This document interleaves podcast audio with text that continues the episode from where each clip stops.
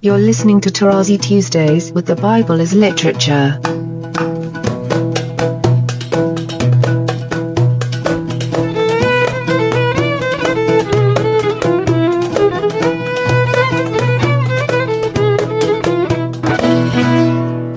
Hi, this is Father Mark Boulos, and you are listening to Tarazi Tuesdays with the Bible as Literature podcast.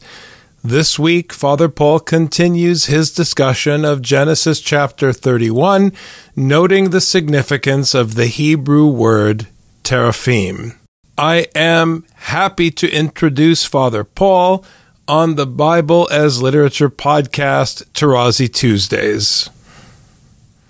Listen to this text from 2 Samuel 18 18, where we have a reference to Absalom, who is linked also to a Matseba. In his lifetime, he had taken and set up for himself the pillar which is in the king's valley. Notice, it's a double strike. It reminds me of Egypt for he said, I have no son to keep my name in remembrance. He called the pillar after his own name, and it is called Absalom's monument to this day.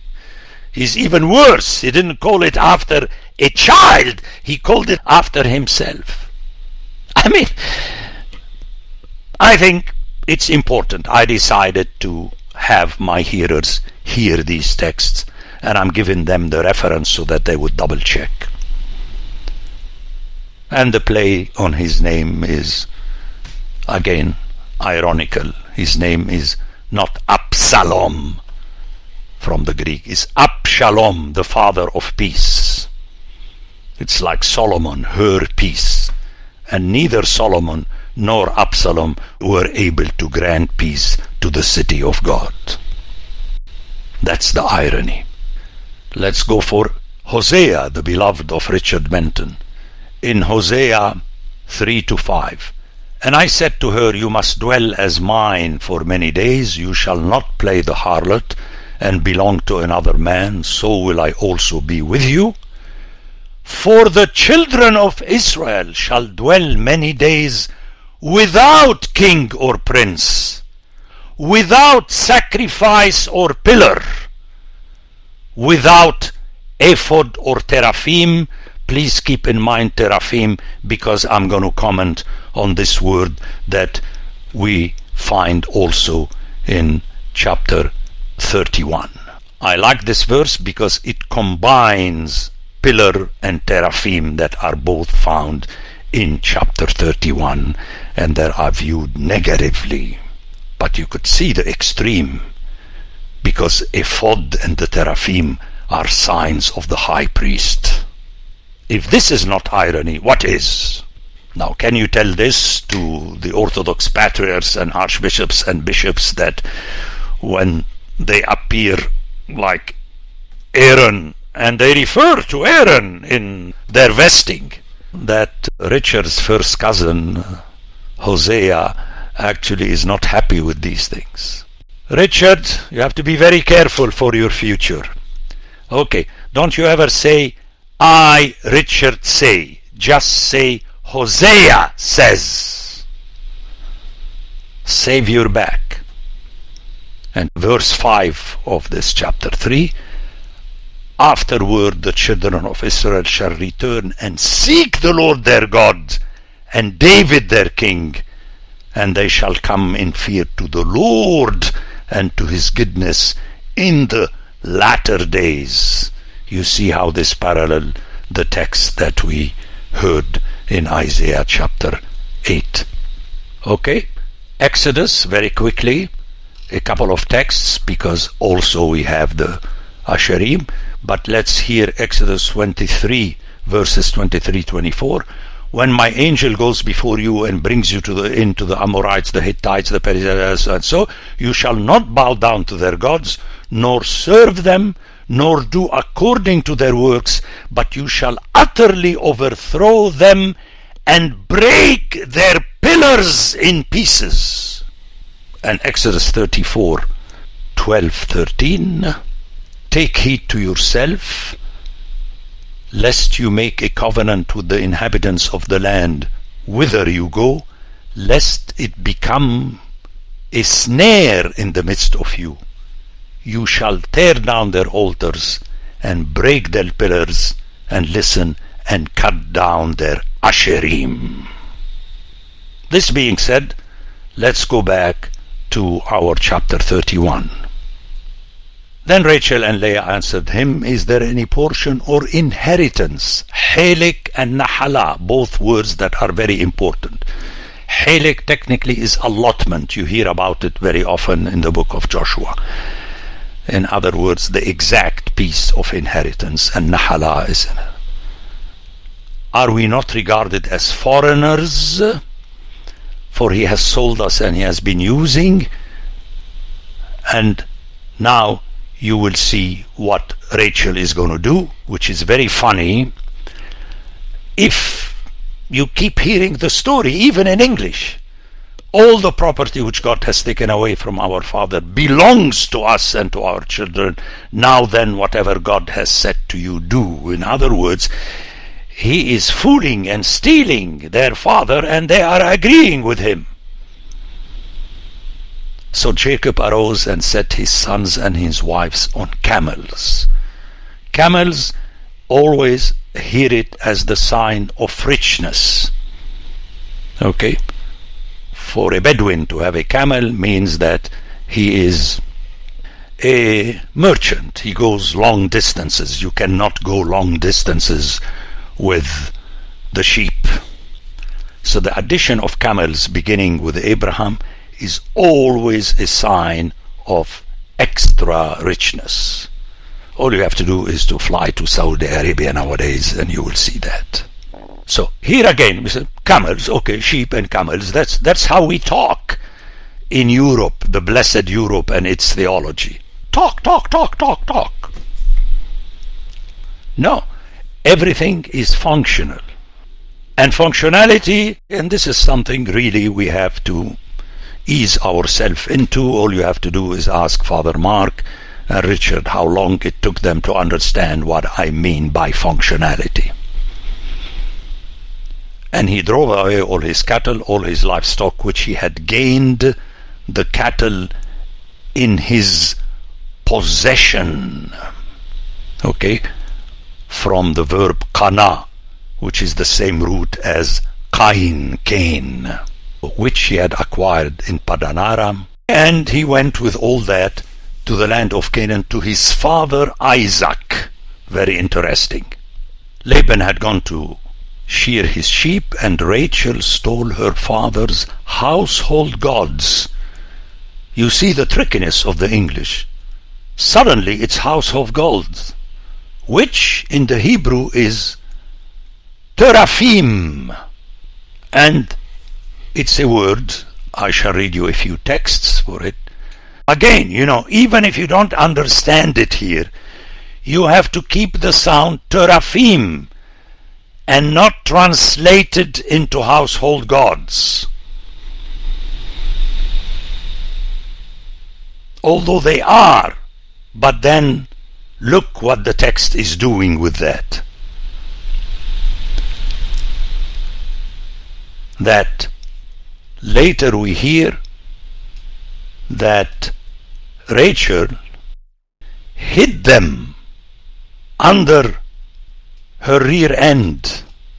That's very funny. Like a small statue, and it is linked. Here are the verses. And now in 30, Laban. And now you have gone away because you longed greatly for your father's house but why did you steal my gods?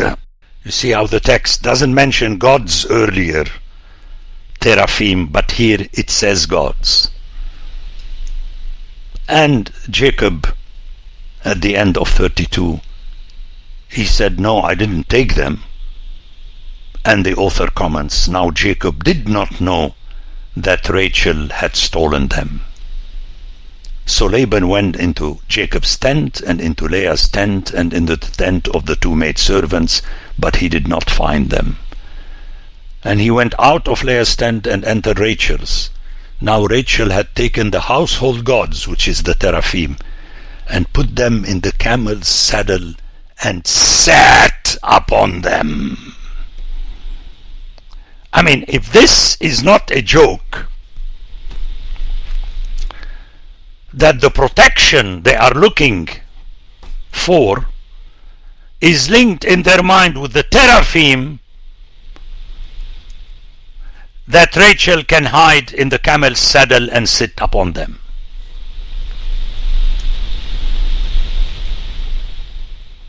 The moral of the story, which is linked to what I said about a small stone and a big pyramid, it's the same thing. You have your own gods that you make and you are not linked to the God of life. Remember, Eve was named the mother of life or the mother of all being, which means because she will bear children. Again, but you know, I'm getting uh, tired myself of stressing the irony, but I have no choice but to draw the attention of the reader to this matter. Now, these so-called household gods are called teraphim. Let me throw at you, as I did previously at two occasions, a list of texts that tell you what teraphim is.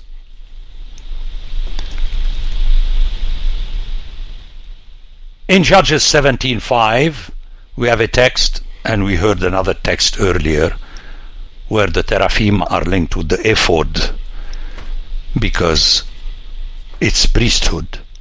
And the man Micah had a shrine, and he made an ephod and a teraphim, and installed one of his sons, who became his priest. Judges 18, 16 to 21, very quickly, because it's a long text. Now the 600 men of the Danites, armed with their weapons of war, stood by the entrance of the gate. This continues the story of Judges chapter 17. And the five men who had gone to spy out the land went up and entered and took the graven image, the ephod, the teraphim, and the molten image. While the priest stood by the entrance of the gate with the six hundred men armed with weapons and war. And then when these went into Micah's house and took the graven image, the ephod, the teraphim, and the molten image, and then you have a repetition in verse 20. They took the ephod, the teraphim, the graven image, when they were in midst of the people. Okay, so these elements are connected. Let me go to the Hebrew. The Hebrew word, which is translated as molten image or graven image, it's a piece made out of stone and it has a specific Hebrew name. Uh, there is no need to comment on it, but from the connection of these four words, you realize what's going on.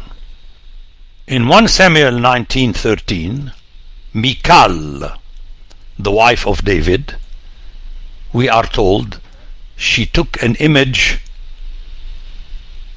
and laid it on the bed and put a pillow of goat's hair at its head and covered it with the clothes. But the interesting thing is that what is translated as an image in English, in Hebrew is teraphim.